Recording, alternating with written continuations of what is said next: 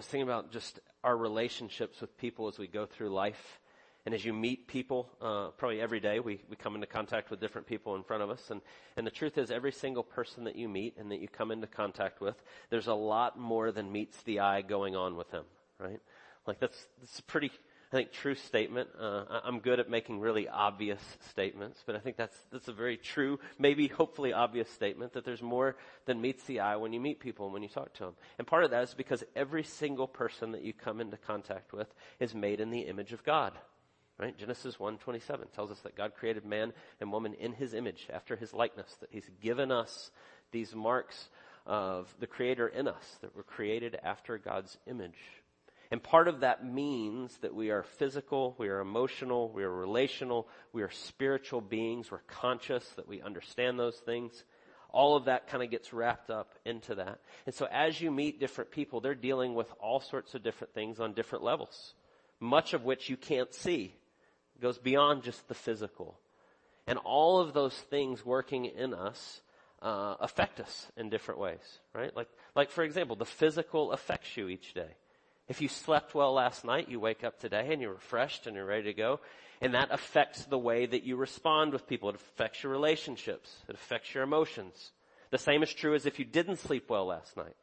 If you had trouble sleeping and you get up and you're tired, then that affects you. Or maybe you go to sleep, uh, you go to bed, you sleep pretty well, but you wake up and you've got a crick in your neck and you're hurting now, right? I, have come to understand that I, I think this is true. You know you're getting old when you hurt yourself in your sleep it now happens to me like at least once every month or two that I wake up and I go, what, ha- I hurt myself sleeping. But then that can affect you, right? Cause now you've got a crick in your neck and now you're maybe grumpy because of that and then that affects relationships and that. And so all of these things are tied together. And under all that is our spirit, we're spiritual beings that are made to know God and love Him first above all else and love other people out of that. And that too affects. And so sometimes our emotions are uh, we're frustrated or we're upset or we're struggling because of physical pain, because of relational issues, maybe both of those things, and then that starts to affect our spiritual lives and the way that we view God. And so all of those things are kind of rolled together, and all of those things come to bear on who we are as people. And so the truth is, for every single person you meet, there's more than meets the eye. There's a lot going on there, whether physical, emotional, relational, spiritual. And I say that because it's a good reminder for us to be kind and gracious to one another because there's a lot more going on than we know. But also as we read here in Daniel chapter 10, we get to this last section in this book of Daniel. And really chapter 10, 11, and 12 is all kind of one big vision, one big kind of breath at this moment together. And so we're to this last section and you get to the beginning and Daniel has seen these visions that God's given him. Uh, this is about a year, somewhere a year after what we looked at in chapter 9. We get to chapter 10. The third year of the Persians now coming in and taking over. And Daniel is an old man now. He's about 90 years old at this point, and he spent his entire life in Babylon, or his entire adult life anyway. And he's an older man that has seen all these things, and now he's seeing these visions of what is to come and what is to happen, and he is down. There's difficulty in his life. He's struggling. And you see that at the beginning of chapter 10. He's mourning and he's spending time. Uh, it, it even says he, he didn't anoint himself for three weeks. So basically like he's not even showering. he's struggling, right? Like he's so in the midst of what's going on in his life that he's really wrestling with these things. And the truth is that we, we kind of know what that's like. I think if we're, we're honest at different times in our life, we know what it feels like to be like that. Maybe it's physical pain and emotional pain and those things coming together. Maybe it's spiritual. Maybe it's all of the above kind of coming crashing together. And we struggle at different times. And here Daniel's struggling with all that he's gone through in his life and all the good and the bad and all of it that he's seeing God moving. But now he's seeing all these visions that these struggles are going to continue. And it's pressing in on him. It's weighing on him. And so the way I want us to look at chapter 10 and really we're going to talk about chapter 11 as well, kind of mixed in here this morning. As we look at those two chapters together, this is the way I want us to look at it. First, I want us just to start with acknowledging that the struggle is real. That life can be really hard at different times. And the Bible's clear about that, and it doesn't uh, sugarcoat that, and it's in this passage. And so that's the first thing. Acknowledge that the struggle is real. Secondly, I want us to consider with what it's telling us here why that is. Why it's so hard at different times. What's going on? And there's some things that we can see and there's some things we can't see, but all of those things working together that make it a struggle at different times. So the second thing is why is it? But then lastly, how do we live and prosper in light of the struggles that we go through in life? And so I want us to see those three things here in chapter 10 and even as we look at 11 here together. And then next week we'll wrap up with kind of 11 and 12 and the hope that we have in the future. It's kind of like part two next week, but that's, we'll, we'll get to that later. So let's just start with the struggle is real. And so I want us just to acknowledge what the Bible says and tells us over and over. And we see this all the way through and we see it here with Daniel at the beginning that there is a battle raging in the world all around us. And Daniel seeing that in these visions, if you've been with us the last few weeks, the second half of the book of Daniel is a whole lot of visions about the future. See it in chapter 7, chapter 8, the end of chapter 9. Now in 10 and 11, we're going to see a clear uh, picture of what's happening in the future. And all of it that God is showing Daniel is there's a lot of difficulty. There's a lot of hard times, and it's still going to be difficult. And Daniel has been wrestling with being in exile and Babylon and when will this end and when will God restore? And that has started to happen now in the third year of the reign of Cyrus. It tells us at the beginning there. People are starting now to go back to Jerusalem because Cyrus has given a decree that they can go back and rebuild the temple. And so he's seeing it start to happen. But I can't help but think as that's going on that here he is as 90 years old, that it's dawning on him that he's not going back. Right? He's in the third year now. He has not left to go back as an old man, I think he's come to grips that he's probably never going to see Jerusalem again, that he's not going back. And he's wrestling with this, but he's also wrestling with these visions that God has showed him. Despite them going back, there's still going to be hardships that are going to come.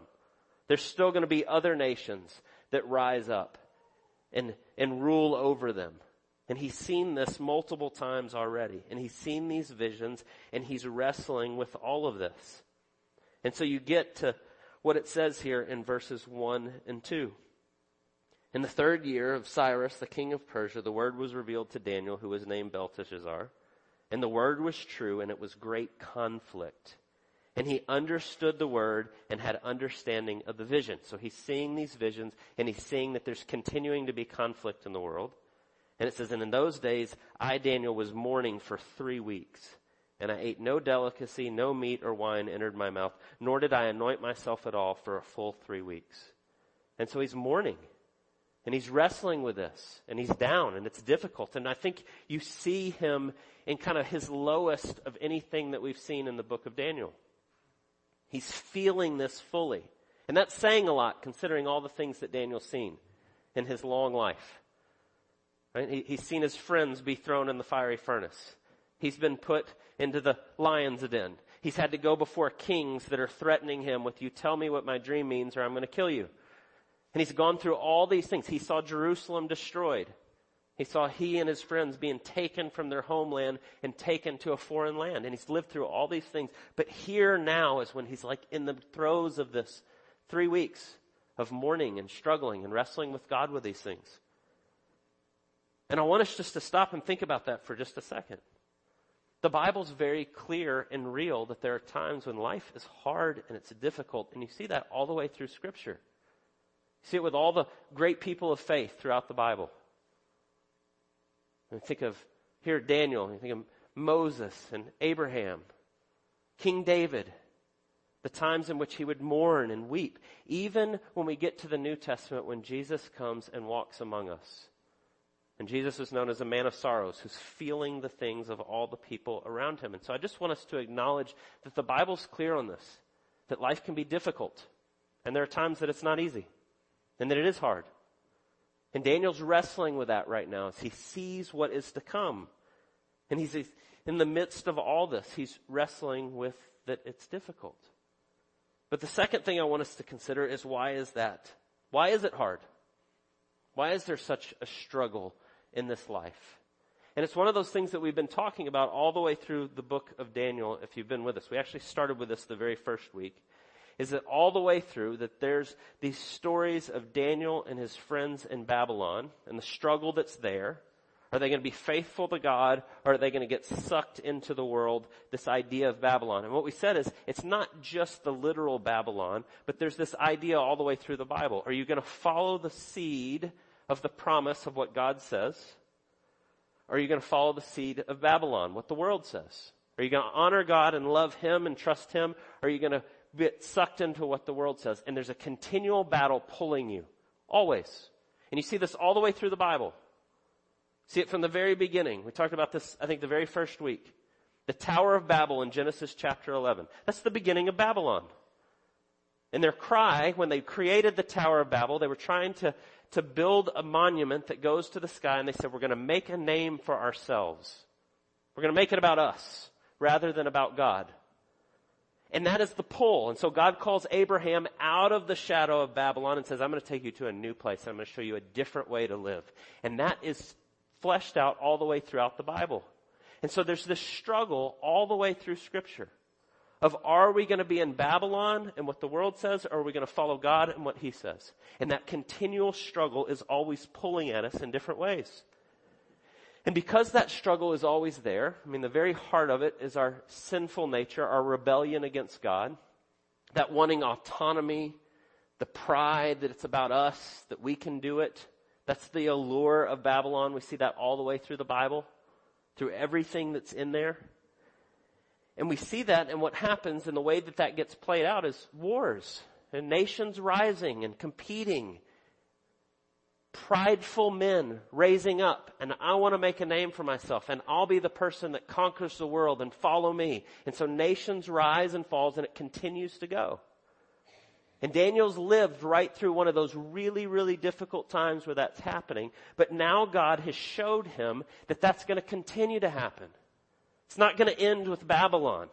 It's going to continue with the Medes and the Persians. And then it's going to continue with the Greeks. And then it's going to continue with the Romans. And it's going to continue to happen. And there's going to continue to be this battle. And that's part of why he's mourning here is he's seeing all that. Here he's thinking this season is about to end. The 70 years of captivity is over. God, when is this going to happen? And he's crying out to God and God says, oh, by the way, it's going to continue to be ups and downs. There's going to continue to be this battle raging. And he's seeing all this and he's wrestling with all this. But what we see here even in chapter 10, and it's something we've talked about throughout Daniel, that it's not just the physical. It's not just nations rising and falling. It's not just guys that are egomaniacs that want to lead their nation and take over everybody else, but there is a spiritual battle underneath all of this. So here's Daniel, overwhelmed, mourning, praying, seeking God, all that's going on, and then he has this vision. He has a vision here in verses 5 through 10 of this man that we don't know exactly what's going on, but he sees this vision that overwhelms him and he falls to his face. And then verse 11, somebody walks up and touches him, kind of wakes him up and begins to speak to him. And he says this in verse 11.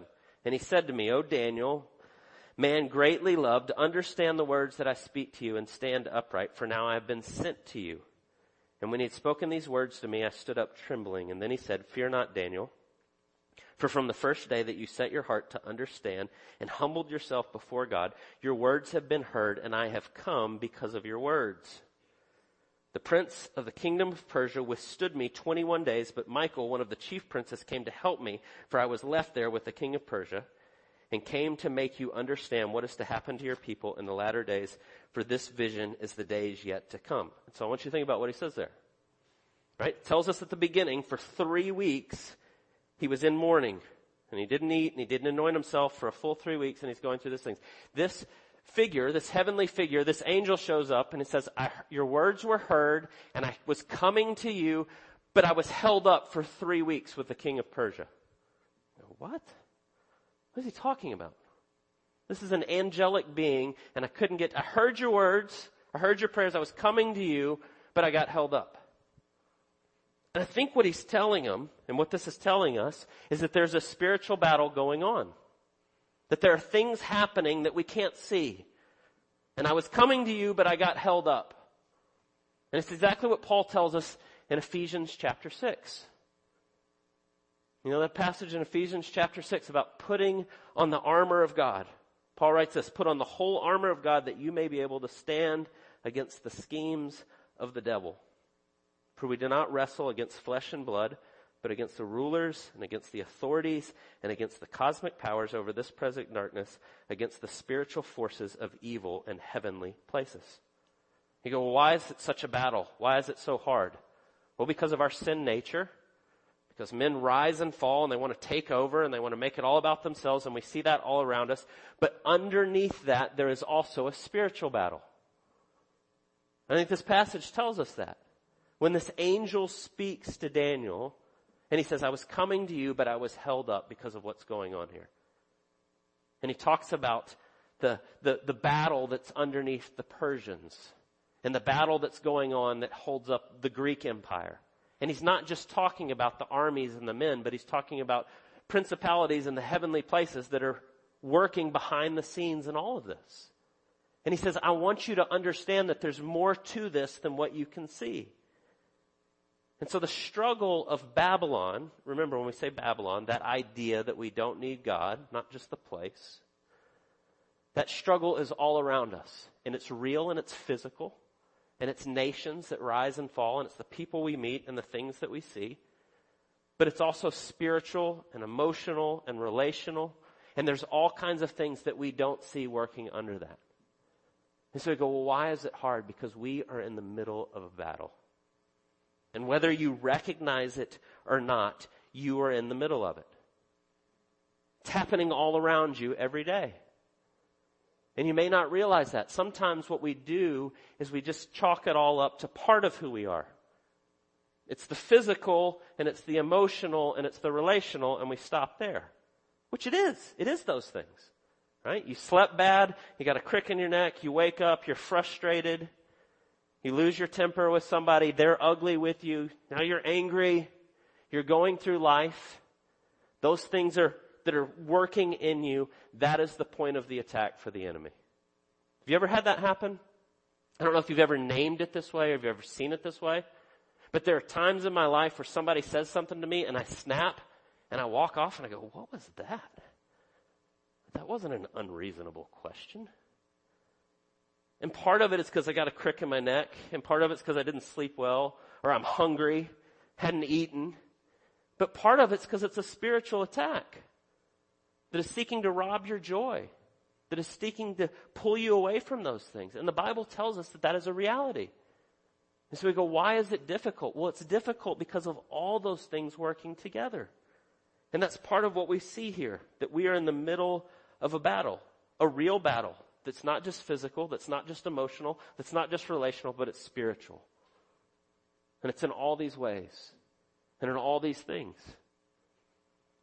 But here's the hard part of that. That's the reality. But part of what Daniel is now seeing, and I think this is part of what kind of predicates this three weeks of mourning and fasting and seeking the Lord and praying, is he's seen these visions and he knows this to be the reality, but now he's seeing these visions that they're going to continue. This is going to keep happening. That there's still going to be a battle and it's still going to be ongoing. He was thinking, man, Babylon is about to be brought down and we're going to be returned and things are going to be good and this is it. And it's like, oh, by the way, this is going to go on for a while. And that's hard. It's hard for him to hear. But God comes to him and begins to show him that as he's wrestling with that. And so here, as he's wrestling with all this, this angel comes and speaks to him, this heavenly being, and he tells him, and then he says in verse 20, do you know why I've come to you? In verse 21, he says, I will tell you what is inscribed in the book of truth. And then chapter 11, verse 2, he says, now I will show you the truth. He says, I'm going to tell you what's to come. You're wrestling with, you thought the 70 week, or 70 years were over. 70 years of exile that Jeremiah prophesied. They were in Babylon. That's now coming to an end. Persia's saying you can go back. Cyrus is saying you can go back. It is coming to an end, but it's not like what he thought. And he can't get his head around what's actually happening. And so God sends this spokesman, this angelic being, and says, this is what's going to happen. So now I'm going to lay it out for you. And if you read through chapter 11, and we're not going to read through the whole of that today, we'll come back to it next week. But it lines up with everything that we've looked at in chapter 7 and chapter 8 the vision at the end of chapter 9, even the vision that he gets kind of uh, the picture that he gets in chapter 2 when he's giving the, the uh, picture to Nebuchadnezzar.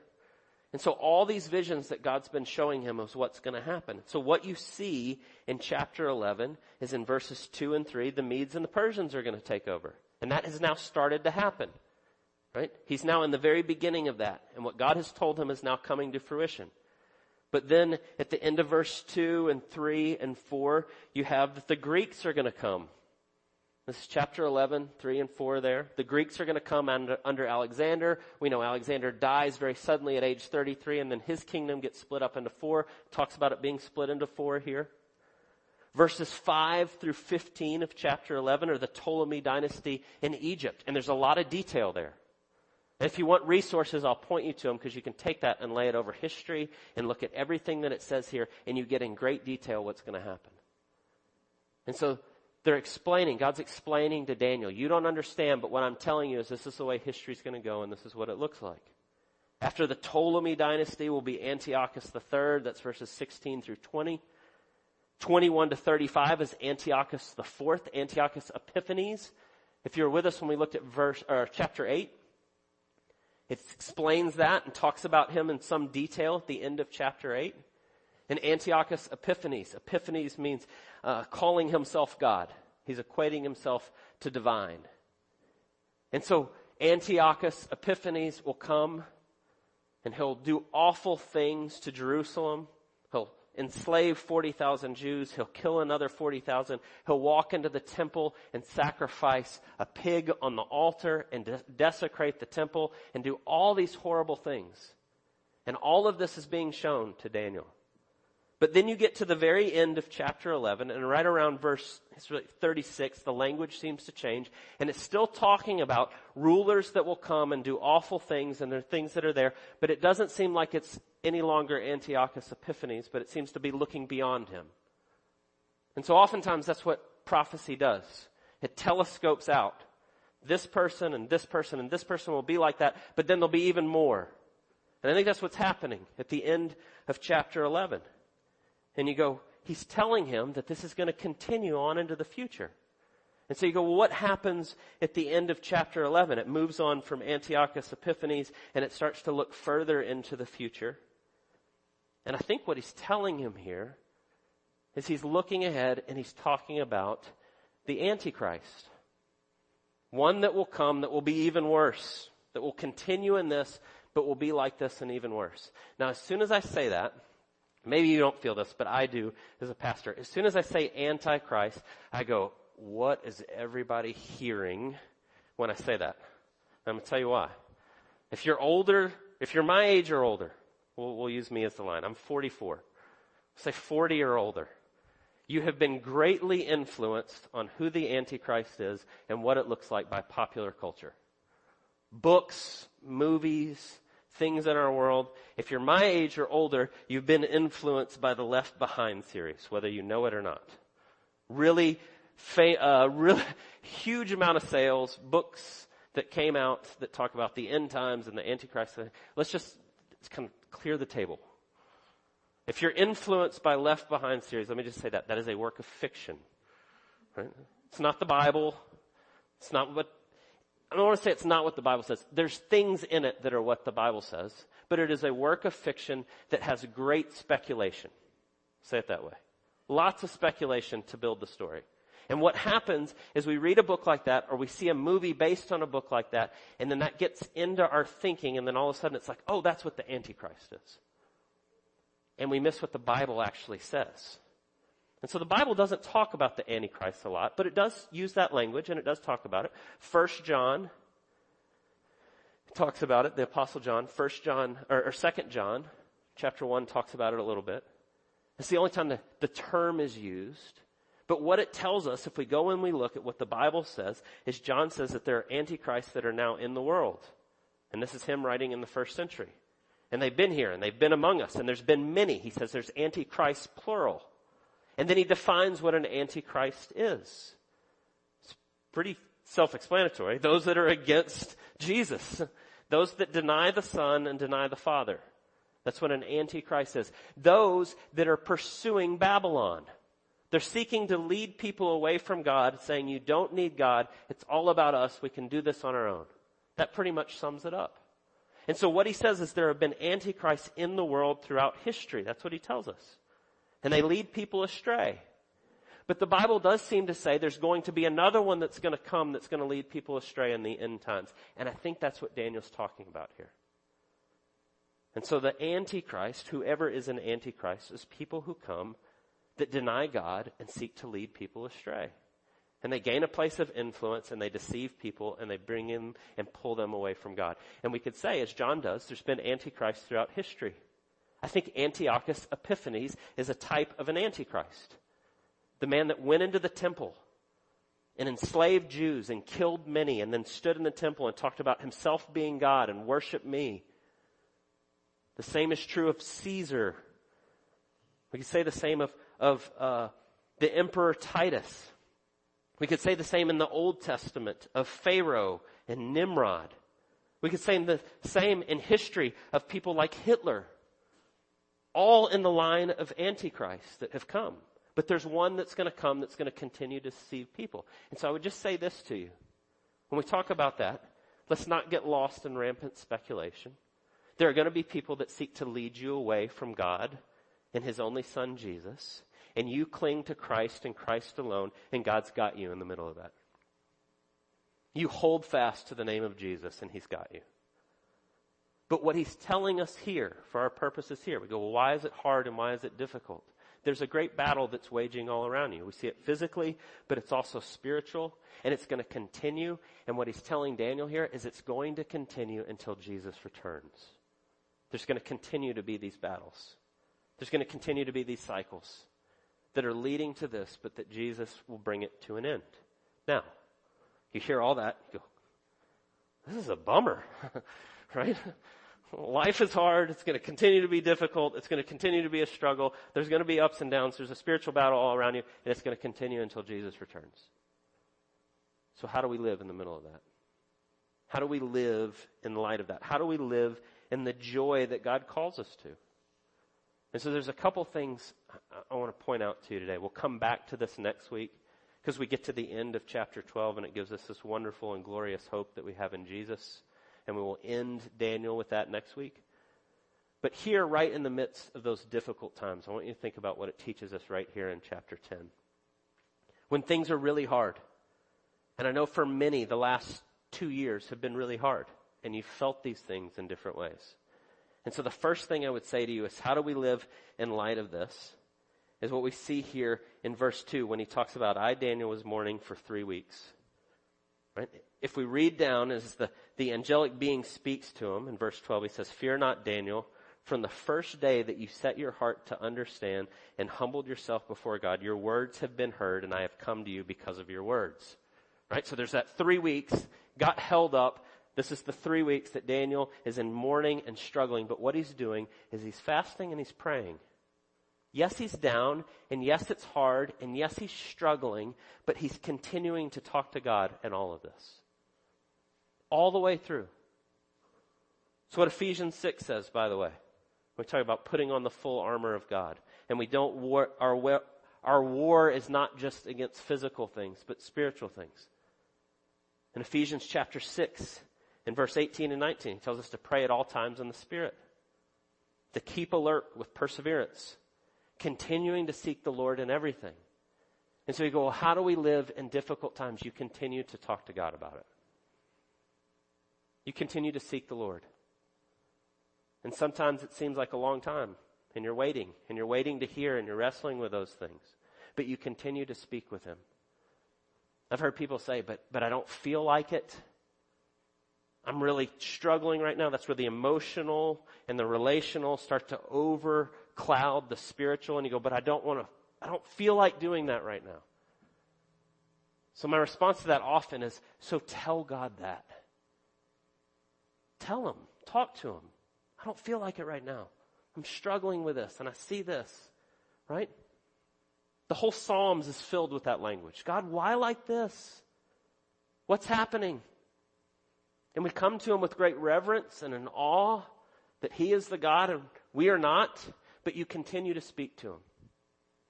And as you continue to speak to him, the second thing I would tell you that it tells us here is again what he says in verse 11. Oh, Daniel, man greatly loved, understand the words that I speak to you and stand upright, for now I have been sent to you.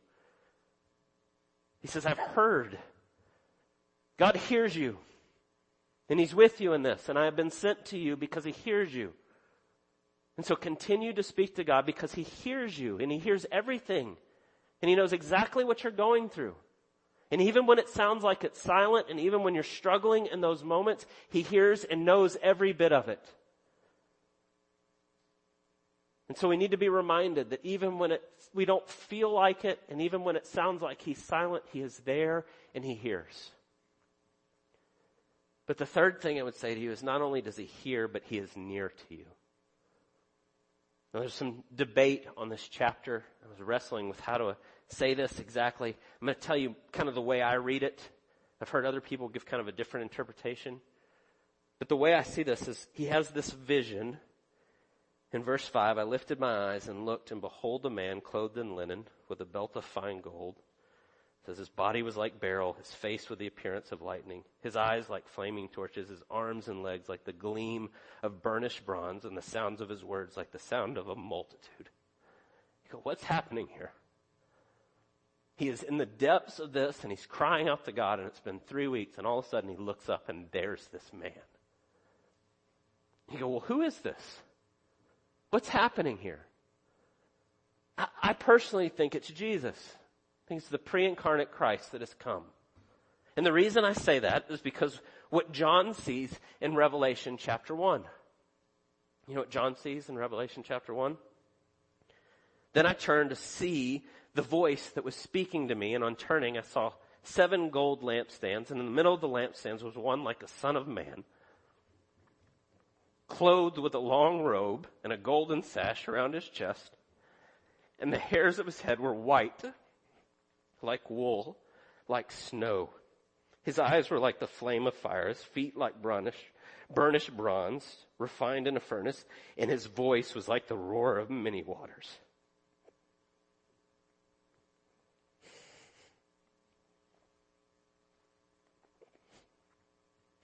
I saw him and I fell at his feet as though dead. And he said to me, putting his right hand on me, fear not.